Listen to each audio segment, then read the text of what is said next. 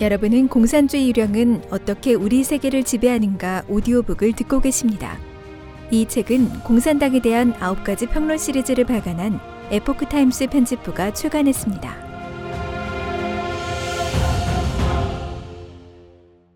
제 16장 환경보호 운동의 공산주의 주모자 머릿말 지구는 인류가 생존하는 환경으로서 인류에게 먹거리와 자원과 발전 여건을 제공했고 인류는 이를 통해 수천 년간 번영할 수 있었다.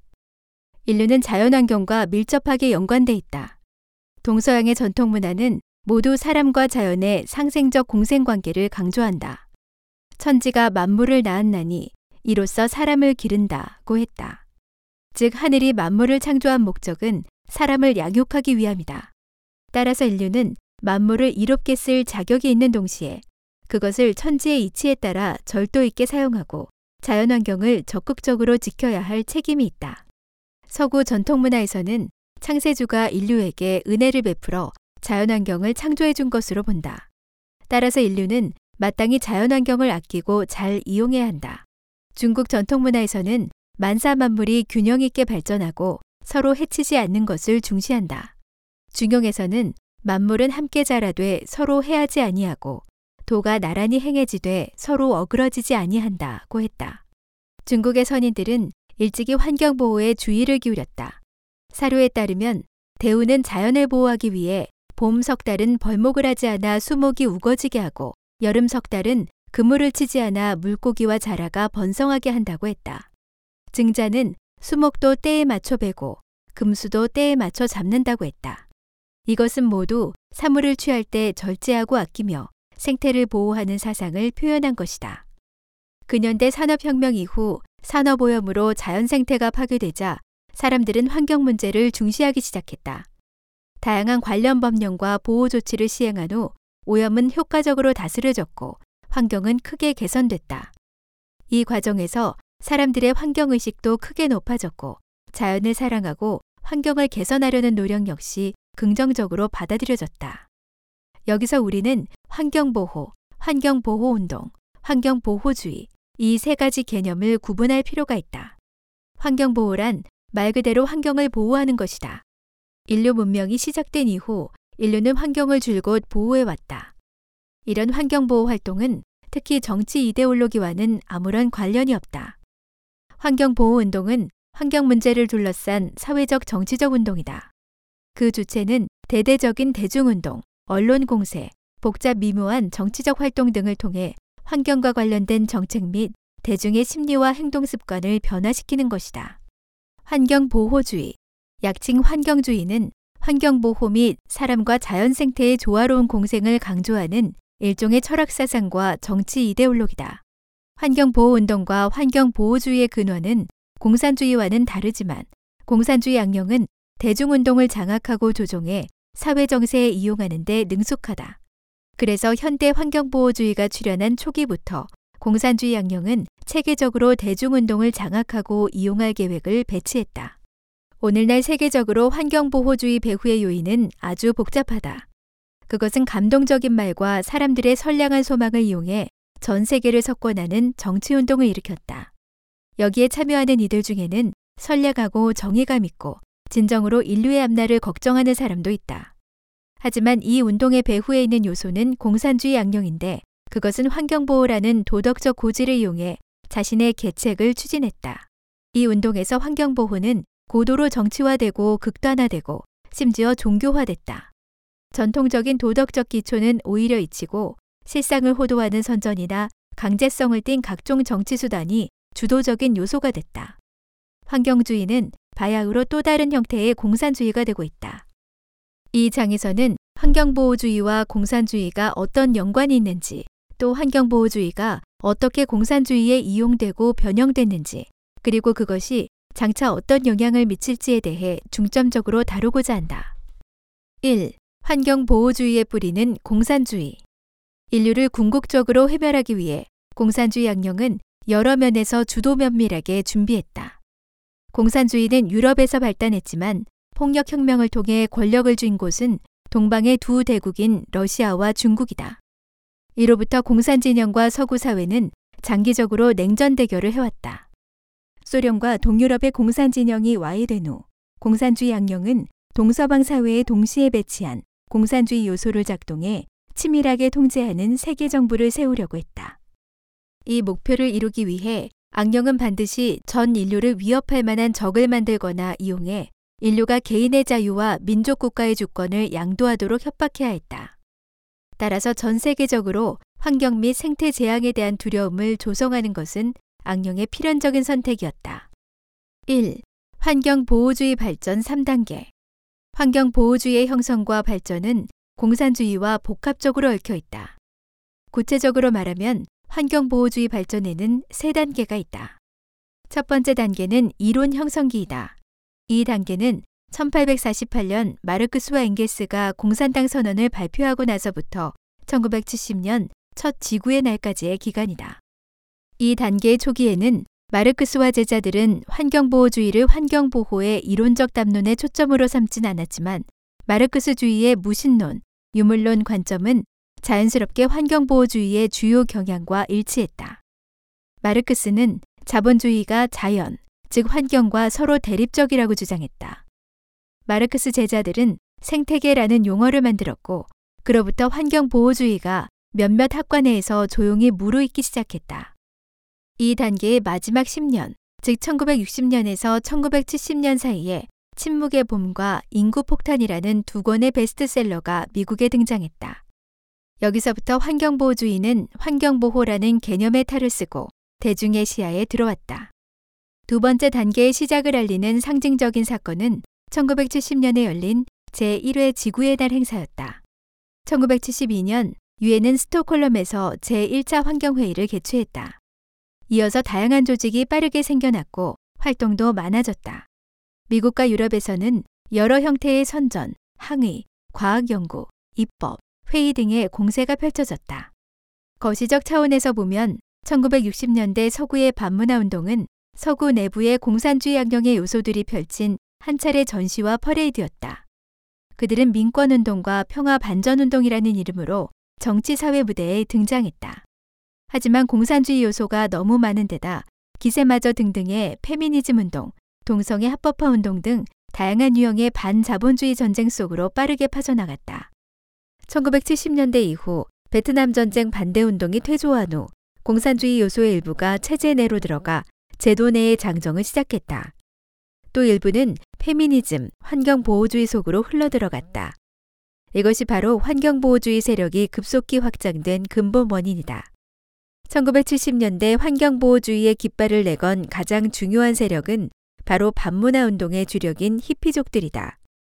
사실 공산주의 양령은 냉전이 끝난 이후 환경보호주의의 깃발로 자신을 새롭게 포장하고 전 세계에 공산주의로 불리지 않는 또 다른 공산주의 열풍을 일으키기 위한 준비를 단단히 했다. 세 번째 단계는 냉전 종식 직전에 시작됐다. 1988년 유엔 산하의 기후변화에 관한 정부 간 협의체 IPCC가 설립되면서 기후온난화라는 개념이 정치 영역에 진입하기 시작했다. 1990년 소련 해체 직전 모스크바에서 국제환경회의를 개최한 공산당 서기장 고르바초프는 국제환경감시기구 설립을 제안하면서 환경보호 특별구역 설립 조약에 서명하고 유엔 환경 프로그램 방안을 지지할 것과 후속 환경회의를 브라질에서 열 것을 제안했다. 그 후 우리는 서방 환경보호주의자들이 이 제안들을 거의 그대로 받아들이는 모습을 봤다. 미국의 한 정계 요인이 발표한 지구온난화 이론의 회의론자들에게 라는 공개 서한으로 지구온난화는 인류의 주적이 됐다. 그것은 이 단계의 환경보호주의자들, 즉 그 지도자는 겉모습만 바꾼 공산주의자들이 조작해낸 것이다. 환경보호를 구실로 대대적인 선전이 진행됐고 환경 관련 입법과 환경조약도 급속히 증가했고 그 규모도 커져갔다. 환경보호주의는 각국 국민의 자유를 제한하고 국가의 주권을 박탈하고 서방 자유사회를 제한하고 공격하는 주요 도구가 됐다. 냉전이 끝난 후 소련과 동유럽의 옛 공산당원과 서방 공산주의자 및 그 동조자들이 잇따라 노선을 바꿔 환경보호운동에 뛰어들었고 그로 인해 환경보호주의와 환경운동이 신속히 뜨거워지고 목소리가 커지면서 공산주의 색채가 더욱 선명하게 드러나기 시작했다. 2. 마르크스주의와 일맥상통하는 환경보호주의. 동서양의 정교를 믿는 사람들은 인간은 신이 자신의 형상을 본떠서 만든 존재이기에 인간의 생명은 지구상의 그 어떤 생명보다 가치와 존엄성이 높다고 믿는다. 자연 환경 역시 신이 창조해 주었으므로 인간은 자연 환경을 아끼고 보호할 의무가 있다. 자연 환경은 사람을 위해 존재하는 것이지 자연 환경을 위해 사람이 존재하는 것이 아니다. 하지만 무신론자들과 유물론자들은 인간의 생명에 이런 특별한 점이 없다고 본다. 엥게스는 자신의 반뒤링론에서 생명이란 단백질의 존재 양식이다 라고 단언했다. 그렇다면 사람의 생명은 동물이나 식물과 다를 바가 없는 일종의 단백질의 특수한 존재 양식에 불과하다. 따라서 환경보호라는 명분으로 사람의 자유, 심지어 생명을 박탈하는 것은 이치에 맞고 당연하다. 1862년 독일의 화학자인 마르크스의 동료 리비히는 자신의 유기화학 관련 저서에서 새똥을 수입해 비료로 쓰는 영국 농민들을 비판했다. 영국 농업은 새똥이라는 고효율 비율에 힘입어 작물 생산량이 크게 증가했다. 19세기 중엽에 이르러 영국인의 먹거리는 양도 풍부하고 질도 좋아졌다. 새똥 사업은 많은 사업가, 영국 농민, 나아가 영국 민중에게 다양한 혜택을 줬다. 그렇다면 리비히는 왜 이런 사업을 질책했을까? 그의 도덕적 분노에는 네 가지 이유가 있었다. 첫째는 새똥을 수집하는 과정에서 자연이 파괴된다는 것이다. 둘째는 상인들이 저임금으로 노동자들을 착취한다는 것이다. 셋째는 식량이 풍부해지면 인구가 증가해 식량 수요가 늘어나고 그러면 자연이 감당할 수 있는 범위를 초과한다는 것이다. 넷째는 인구와 가축이 늘어나면 더 많은 분뇨와 쓰레기가 배출된다는 것이다. 당시 자본론 저술에 몰두하고 있던 마르크스는 리비히의 책을 자세히 읽고 나서 자연과학의 시각에서 현대 농업의 부정적인 면과 파괴적인 면을 발견했다. 라고 칭찬했다. 리비히와 마찬가지로 마르크스는 자연자원을 사용해 부를 창조하는 그 어떤 노력도 악순환으로 봤다. 그의 결론은 이성적인 농업과 자본주의 제도는 서로 용납할 수 없다는 것이다.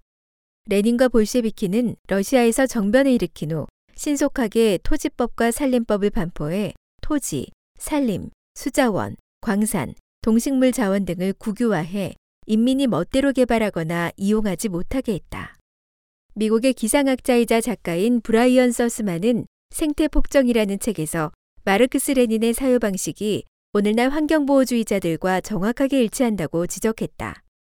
그것은 바로 누구도 자연자원으로 이익을 취할 수 없다는 생각이고 이는 곧 숲이나 고래나 달팽이를 살리든 기후를 살리든 모든 이론의 기초는 뿌리 깊은 신앙인즉 이렇게 이익을 얻는 방식은 부도덕하다.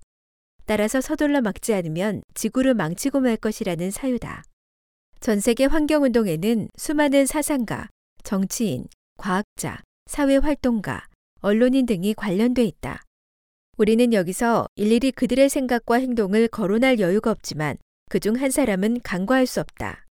그가 바로 유엔 환경 계획을 설립하고 1972년 유엔 인간 환경 회의와 1992년 유엔 환경 개발 회의를 주최한 캐나다의 모리스 스트롱이다. 그는 유명한 친공산당 기자로서 중국에서 여생을 보낸 안나 루이스 스트롱의 친조카다. 모리스 스트롱은 고모의 영향을 깊이 받아 자신을 이데올로기상으로는 사회주의자이고 방법론상으로는 자본가이다 라고 표현했다. 어떤 사람들은 스트롱에 대해 두려울 정도의 권력 추구자라고 정의하면서 그의 관점은 가장 급진적인 환경보호주의 거리 시위자처럼 아주 급진적이지만 국제회의에서 경찰이 설치한 바리케이트를 향해 목이 터져라 구호를 외치는 대신 회의장 내에서 사무차장 신분으로 의사봉을 휘두른다고 평가했다. 스트롱이 이끈 유엔 환경계획이 발표한 관점은 마르크스주의와 일맥상통한다. 토지 사유권은 재산 축적의 주요한 도구로서 사회를 불공평하게 이끄는 데 일조한다. 따라서 반드시 토지 사용권을 공유해야 한다는 것이다.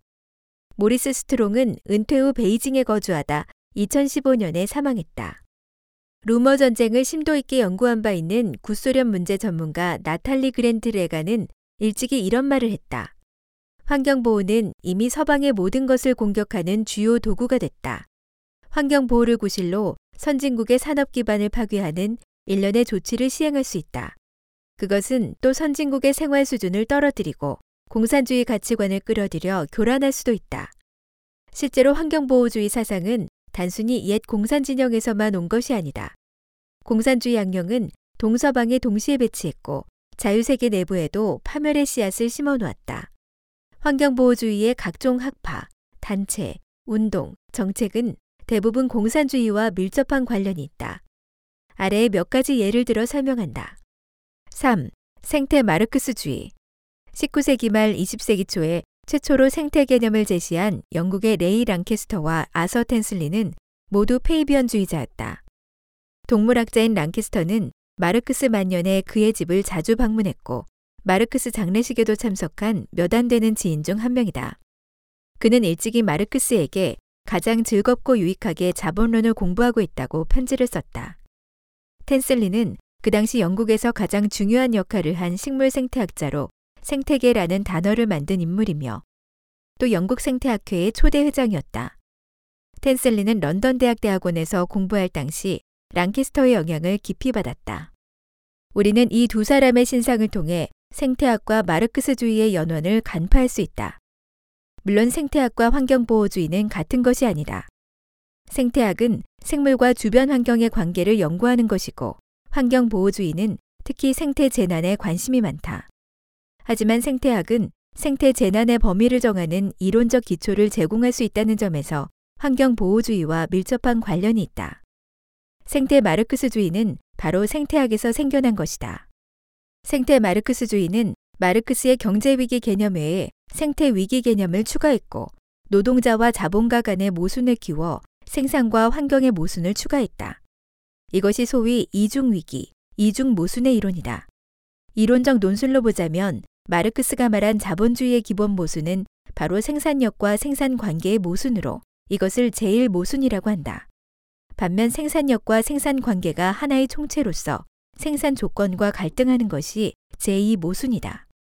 제1모순이 경제위기를 초래한다면 제2모순은 생태위기를 초래한다. 지난 100여 년간 자본주의를 실천한 결과가 증명하다시피 자본주의는 마르크스가 말한 것처럼 경제위기로 붕괴하지 않았고 도리어 전례 없는 번영을 가져왔다. 따라서 두 번째 위기, 즉 생태위기는 공산주의가 충분히 이용할 만한 도구가 됐다. 좌파학자들이 환경보호 운동을 위해 찾은 마르크스주의의 이론 기초가 환경보호주의를 급진화하는 데 일조했다. 4. 생태사회주의. 생태사회주의란 말 그대로 생태학과 사회주의를 하나로 묶은 이데올로기다. 생태사회주의자들은 사회주의가 전형적으로 추구하는 가치, 이를테면 사회정의 등을 생태학에 집어넣은 다음 환경보호를 내세워 사회주의 사업을 추진한다는 것을 명확히 했다. 서구에서는 생태주의의 녹색과 사회주의의 적색이 섞였다는 의미에서 생태사회주의를 정록정치라고 부르고 생태사회주의자의 상징을 수박으로 정했다. 생태사회주의의 입장을 가장 선명히 대표한 것은 2001년 조엘 코벨과 마이클 로이가 발표한 생태사회주의 선언이다. 코벨은 2000년 미국 녹색당 대통령 후보가 되기를 희망했지만 이루어지지 않았다. 또 다른 저자 로이는 트로츠키주의자 제사 인터내셔널의 멤버다. 이 선언에서는 자본주의는 생태 위기를 해결하지 못하고 생태사회주의로 대체될 수밖에 없다고 주장한다. 이들은 생태사회주의를 사회주의의 한 분파나 계파가 아니라 새로운 시대의 사회주의를 상징하는 명칭으로 본다. 2002년 코벨은 자연의 적, 자본주의의 종말인가 세계의 종말인가 라는 책을 출판하면서 자신의 생태사회주의 이론을 자세히 설명했다. 또 자본주의의 날카로운 비판을 가하면서 급진적이고 새로운 방향으로 현 상태를 바꿔야 한다고 주장했다. 5. 녹색 정치의 녹색은 새로운 적색. 환경보호주의가 정치 속으로 진입하면서 녹색 정치, 즉 생태 정치가 생겨났다. 세계 각국의 녹색당이 설립된 것이 바로 녹색 정치의 산물이다. 그들은 지방과 국가 선거에 참여해 의사 결정에 참여하고 그들의 이데올로기를 실행하려 했다. 녹색 정치의 범위는 통상 환경 보호에만 국한되지 않고 사회 정의, 페미니즘, 풀뿌리 민주주의, 반전, 평화주의 등의 경계를 넘나든다. 이런 녹색당들이 만든 국제 조직이 세계 녹색당 연합이다. 이 조직은 마르크스주의 색채를 진하게 띠고 평등 구호를 내거는데 심지어 동물도 사람처럼 평등하게 대해야 한다고 주장한다. 이 조직은 2001년도에 세계 녹색 헌장을 발표했다. 환경보호주의가 종종 사회주의와 공산주의에 의해 주도되는 데다 소련과 동유럽 공산주의 진영이 해체된 후 옛 공산당원과 공산주의 잔당이 녹색당을 결성하거나 기존 녹색당에 합류함으로써 녹색당원 중 상당수가 이데올로기상으로 좌편향되자 녹색 좌파라는 말이 생겼다. 구소련 공산당 서기장 고르바초프는 소련 해체 후 다시 정계 복귀를 원했지만 상황이 여의치 않자 환경 보호주의자로 변신해 국제 녹십자를 만들었다. 분명 고르바초프는 공산주의 요소를 자신의 환경 사업에 끌어들였을 것이고 또 세계 정부를 만들어야 환경 재난을 막을 수 있다고 늘 선동했을 것이다. 서방 각국 공산당은 직접 환경 보호 운동에 참여하는 경우가 적지 않다. 호주 그린밴 운동 발기인 중 한 명인 잭 먼데이는 호주 공산당원이고 그의 아내는 호주 공산당 전국 의장이다. 매년 4월 22일은 지구의 날이다. 첫 번째 지구의 날은 1970년 4월 22일이었는데 마침 레닌이 태어난 지 100주년이 되는 기념일이었다. 이것이 우연의 일치일까? 물론 그럴 가능성도 있다. 하지만 좌파가 환경보호 운동을 주도하는 상황에서 수많은 사람은 이것이 우연의 일치라고 생각하지 않는다. 6. 에코 테러리즘. 환경보호주의는 좌파의 영향을 받아 처음부터 급진적이었다. 이 환경보호주의에는 다양한 급진적인 분파가 있는데 심층 생태학, 에코 페미니즘, 사회 생태학, 생물 지역주의 등이 있다. 이 중에서도 가장 급진적이고 널리 알려진 조직이 바로 어스퍼스트와 지구 해방 전선이다. 이것들은 환경 파괴 행위, 즉 폭발물 설치, 방화 등을 막기 위해 직접 행동하기 때문에 에코 테러리즘이라고 불린다.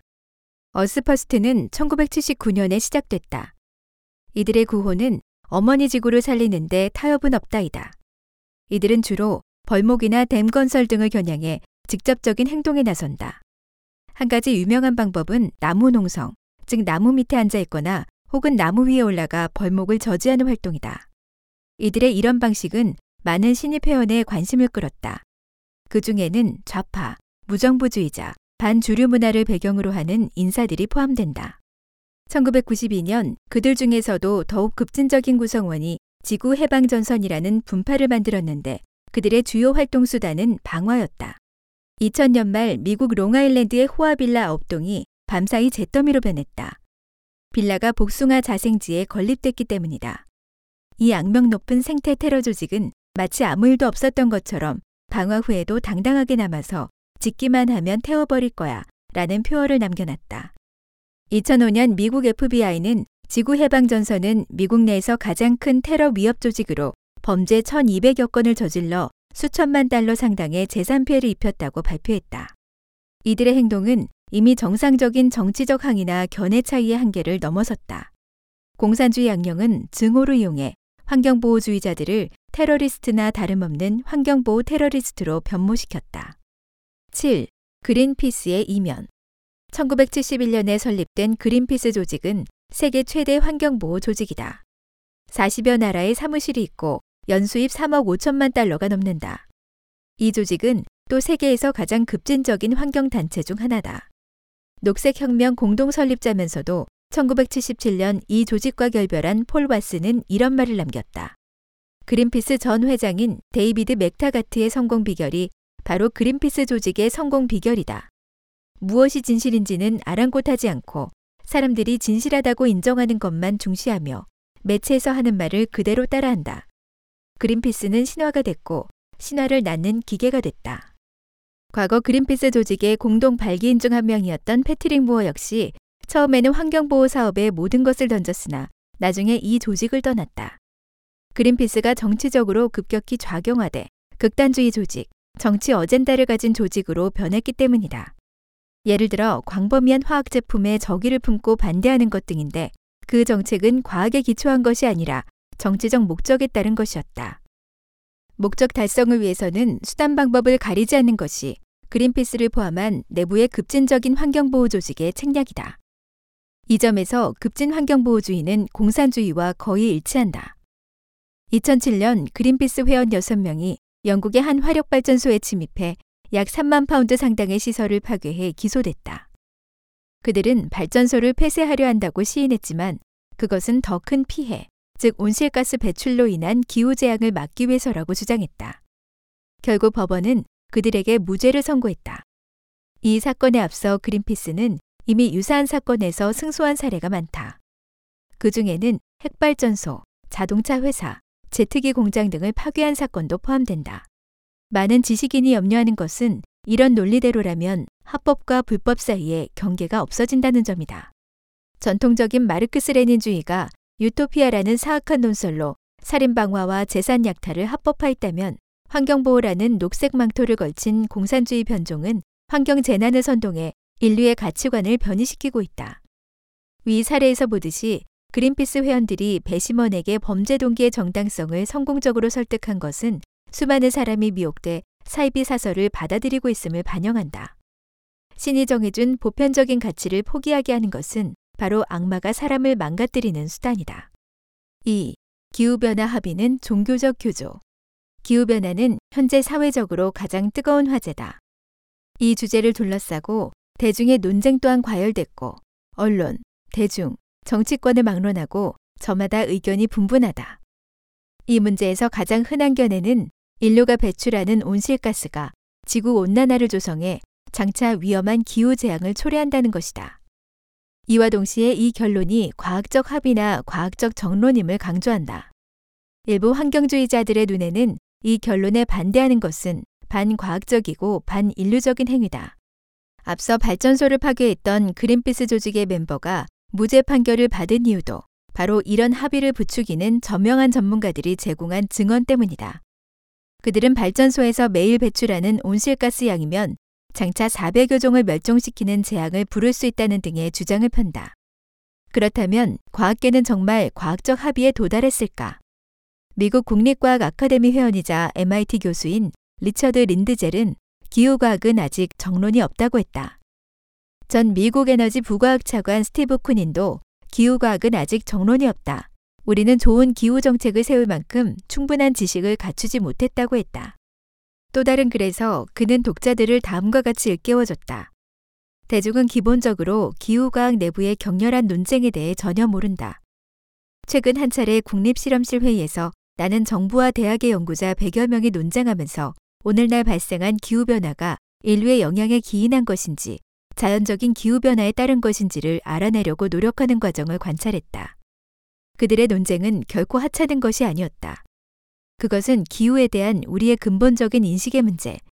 이를테면 지난 20년간 해수면 상승 속도가 뚜렷이 그러나 예상외로 둔화된 현상에 대한 논쟁이었다.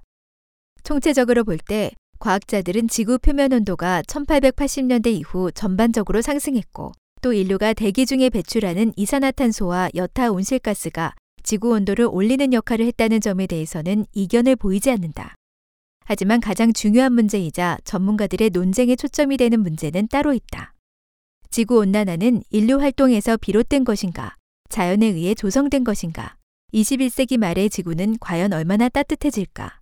인류는 미래의 기후변화를 예측할 수 있을까? 온난화가 재앙을 초래할 것인가? 하는 것들이다. 하지만 이와는 별개로 과학계는 마치 기후변화 문제에 모종의 합의나 모종의 정론에 도달한 것처럼 보인다. 왜냐하면 합의에 반대하는 목소리가 언론이나 과학기술지에 게재될 기회가 아주 적기 때문이다. 전 미국 항공우주국 나사 국장이자 물리학자인 마이클 그리핀 박사는 2007년 미국 공영 라디오 방송과 인터뷰에서 이렇게 말했다. 나는 지구온난화 추세가 존재한다는 것을 의심하지 않는다. 하지만 나는 이것이 우리가 반드시 해결해야 할 문제라고 인정하는 것이 합리적이라고 단정할 수 없다. 그것을 그런 문제로 가정하는 것은 현재의 지구 기후 상태가 가장 좋은 기후라고 가정하는 것과 같고 또 우리가 가질 수 있거나 과거에 가진 적이 있는 가장 좋은 기후이기에 그것이 변하지 않도록 조치를 취해야 한다는 것과 같다. 그는 단호히 말했다. 우선 나는 인간에게 기후가 변하지 않게 할 능력이 있다고 보지 않는다. 수백만 년의 역사가 기후가 끊임없이 변해왔음을 보여주기 때문이다. 다음으로 나는 우리 지금의 특정한 기후가 모든 사람이 인정하는 가장 좋은 기후라고 결정할 특권을 누가, 어디서, 언제 주었는지 묻고 싶다. 나는 이것이 상당히 오만한 입장이라고 본다.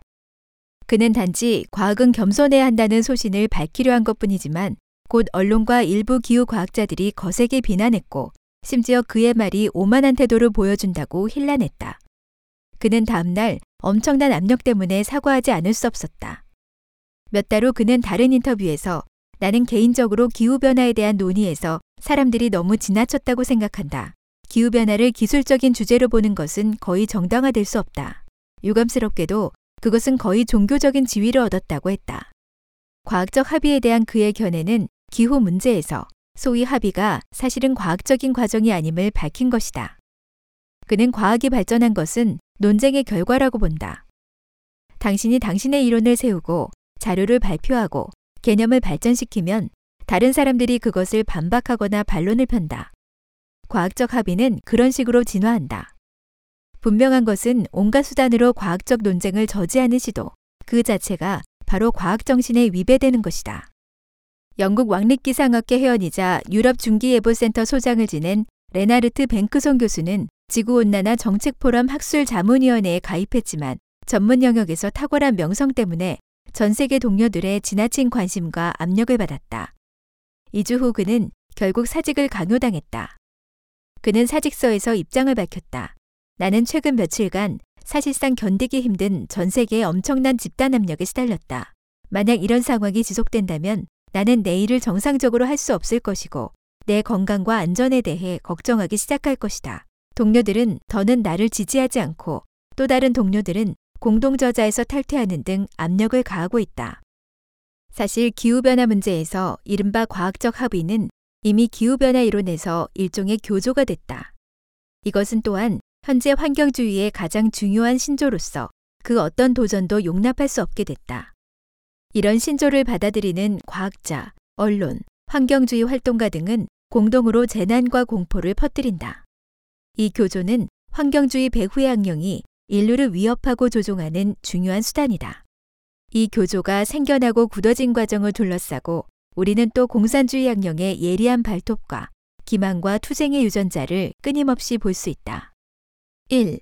과학 합의의 역사 1988년 유엔은 기후변화에 관한 정부 간 패널을 설립했다. 이 조직의 중요한 사명은 약 5년 간격으로 기존의 과학 연구를 평가해 기후변화 문제에 대한 권위 있는 성명을 발표하고 기후 문제의 과학적 합의를 도출해 정책 결정에 필요한 과학적 근거를 제공하는 것이다. 이렇게 발표되는 보고서에는 대표 저자, 참여 저자 및 심사 전문가 수천 명의 명단이 나열된다. 이때부터 보고서의 결론은 흔히 전 세계 정상급 과학자 수천 명의 합의로 간주된다. 1992년 유엔 기후 변화 협약은 성명을 통해 기후 시스템에 대한 위험한 인공적 간섭을 막을 수 있는 수준으로 대기 중의 온실가스 농도를 안정화해야 한다고 주장했다. 이 성명은 기후 변화는 주로 인류가 유발하고 또 위험을 조성할 수 있다는 가정을 전제로 한다. 그리고 인류의 활동이 기후에 미치는 영향과 기후변화가 환경 및 사회경제에 미치는 해악을 평가하는 임무를 IPCC, 즉 기후변화에 관한 정부 간 패널에 부여했다. 이 성명은 인류가 기후의 위험을 조성한 주범이라는 가설을 전제로 했는데 이는 IPCC의 평가 방향을 한정하는 것이다. 만약 기후변화가 위험을 조성하지 않거나 인류가 조성한 것이 아니라면 정책을 제정할 필요도 IPCC가 존재할 이유도 없다. 이런 충돌 역시 IPCC의 관심 방향을 제한한다. 이상의 역사를 종합하면 IPCC가 합의를 만들어내는 과정을 둘러싼 다음 사건들을 이해하기 어렵지 않을 것이다. 1. 보고서 내용을 조작하는 IPCC. IPCC 제2차 기후변화 평가 보고서가 발표되기 직전 세계적 물리학자이자 미국 과학원 원장 및 록펠러 대학 총장을 지낸 프레더릭 사이츠 박사가 보고서 사본을 받았다. 그는 자신의 논문이 심사 과정에서는 이상이 없었으나 심사를 통과한 후 인쇄 직전에 내용이 크게 바뀌었음을 알게 됐다. 인간의 활동이 기후변화에 미치는 영향의 불확실성에 대해 논술한 부분이 모두 삭제된 것이다.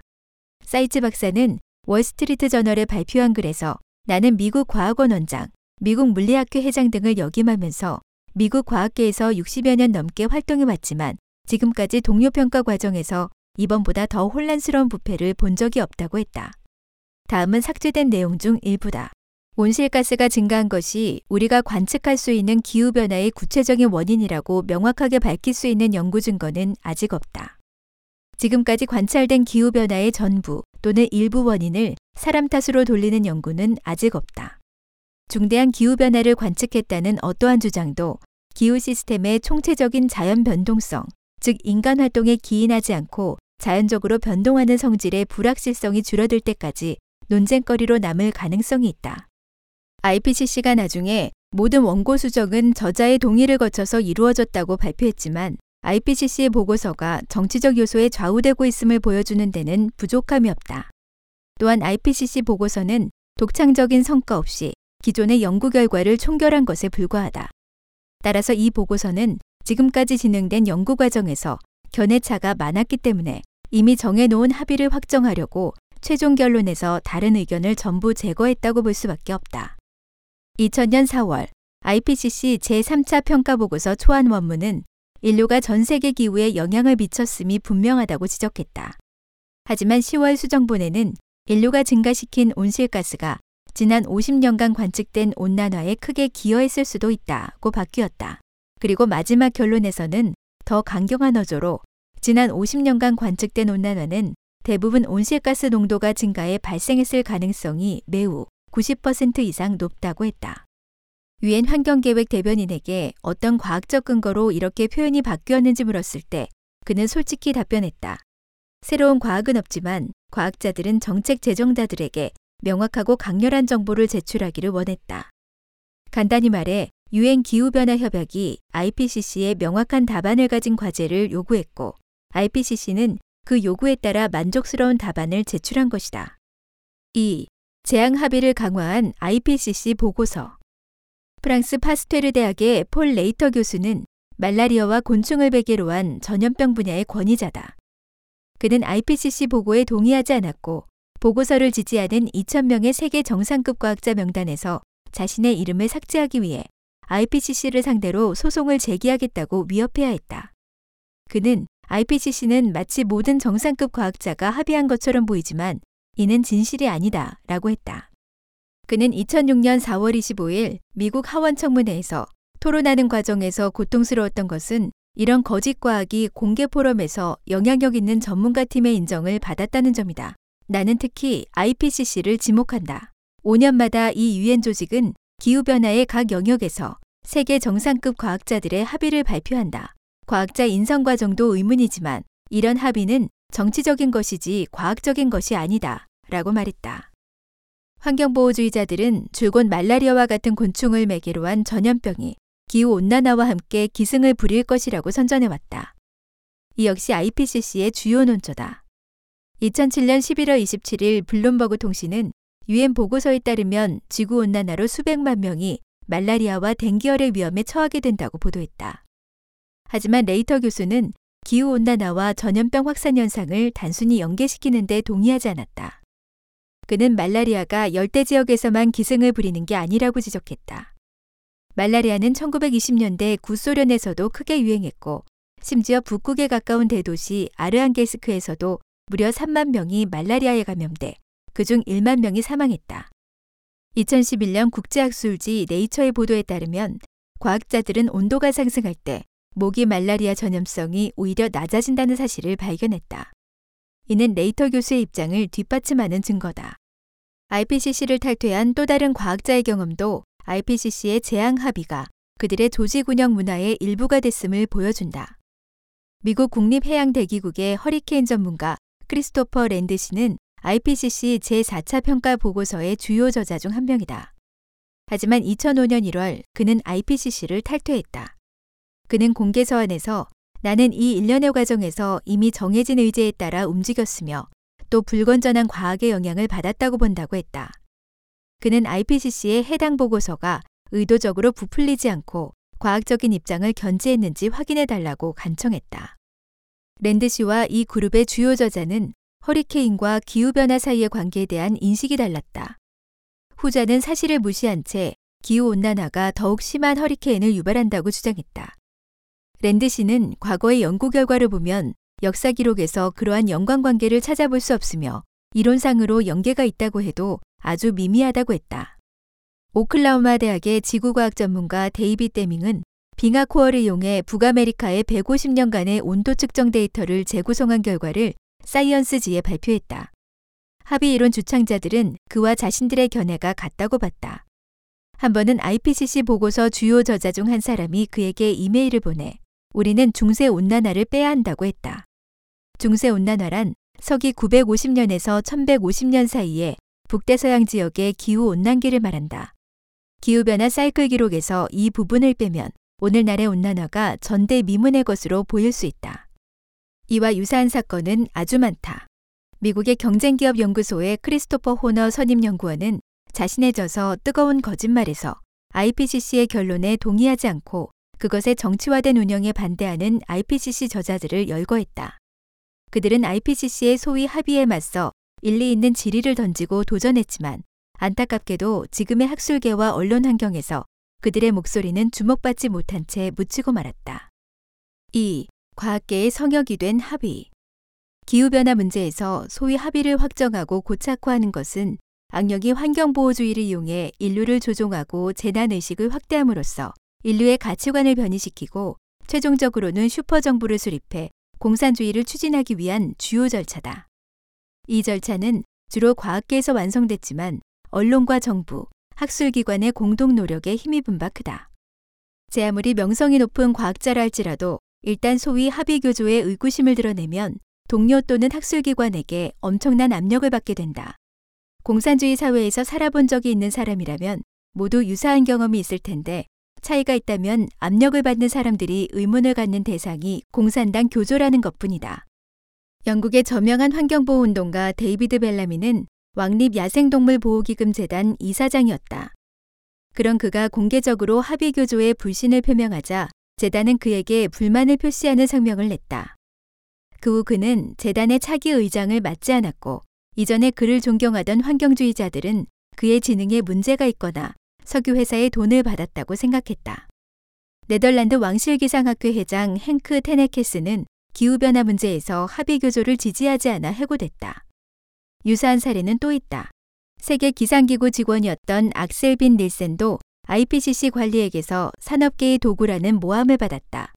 또 이탈리아 연구학자 알폰소 스테라와 안토니오 스페란자도 기후온난화 이론에 의문을 표시한 후 연구기금이 끊겼다. 미국 국립 기후학자협회 전 회장이자 버지니아 대학교 기후학자인 패트릭 마이클스는 자신의 저서 기후의 극단, 그들이 알지 못하게 하는 지구 온난화 과학에서 환경보호주의자들이 각종 정치적인 수단을 동원해 과학적 이의를 억누르고 합의를 이룬 사례를 많이 제시했다. 어느 날 그는 주지사에게서 주 기후학자 신분으로는 지구 온난화 문제에 관해 발언할 수 없다는 통보를 받았다. 기후가 재앙을 초래하지 않을 것으로 보는 그의 낙관적인 입장과 합의라는 교조가 일치하지 않았기 때문이다. 그는 결국 사직했다.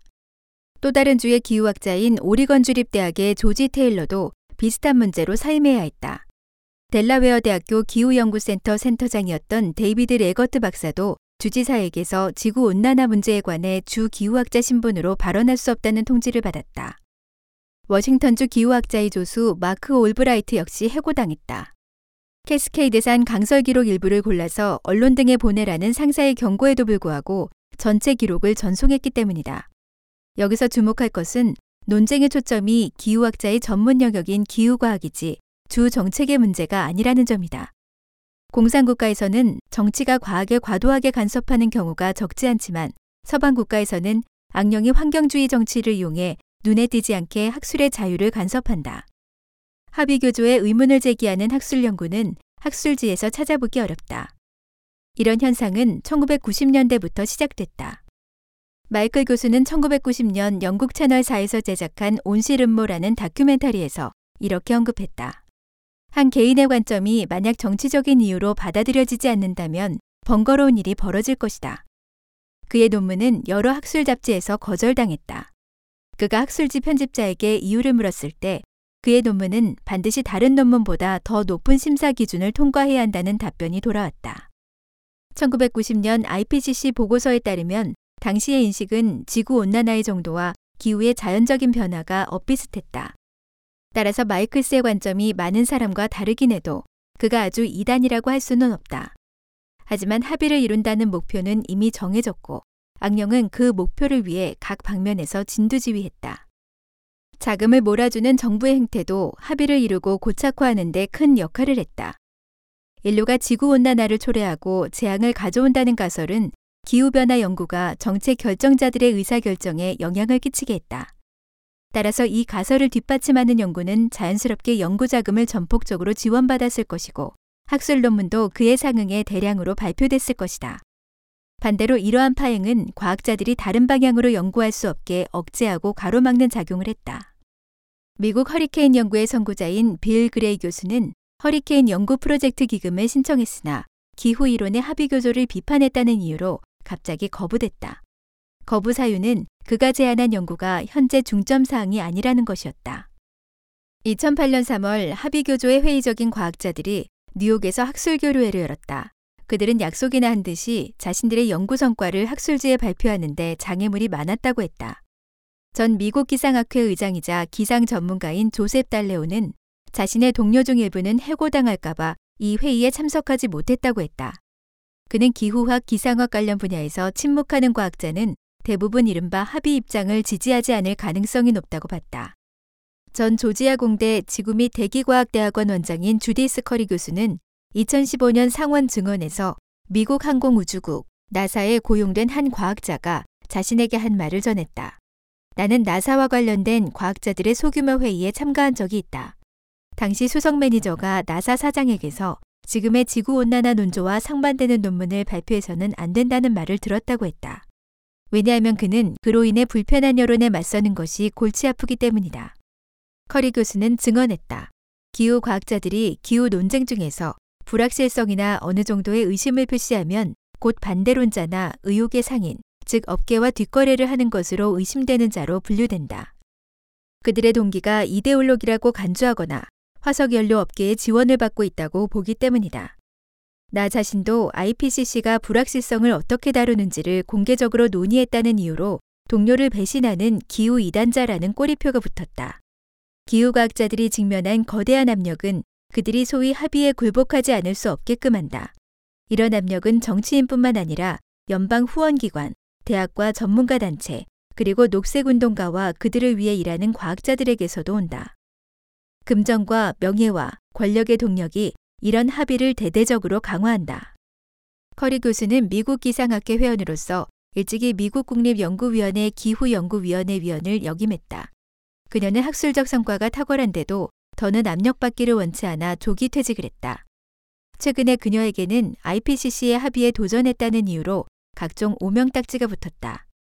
예를 들면 기후 거짓 정보 유포자, 반과학, 반대론자 등이다. 이것은 언론뿐만 아니라 과학자나 국회 상원의원에게서도 온다. 한 의원은 심지어 조지아 공대 총장에게 서신을 보내 커리의 동기를 의심하기도 했다. 그가 명예퇴직을 선택한 또 다른 이유는 학생과 박사후 과정 연구원들에게 기후과학 영역의 광풍 속에서 어떻게 탐구해야 하는지를 알려줄 방법이 없었기 때문이다.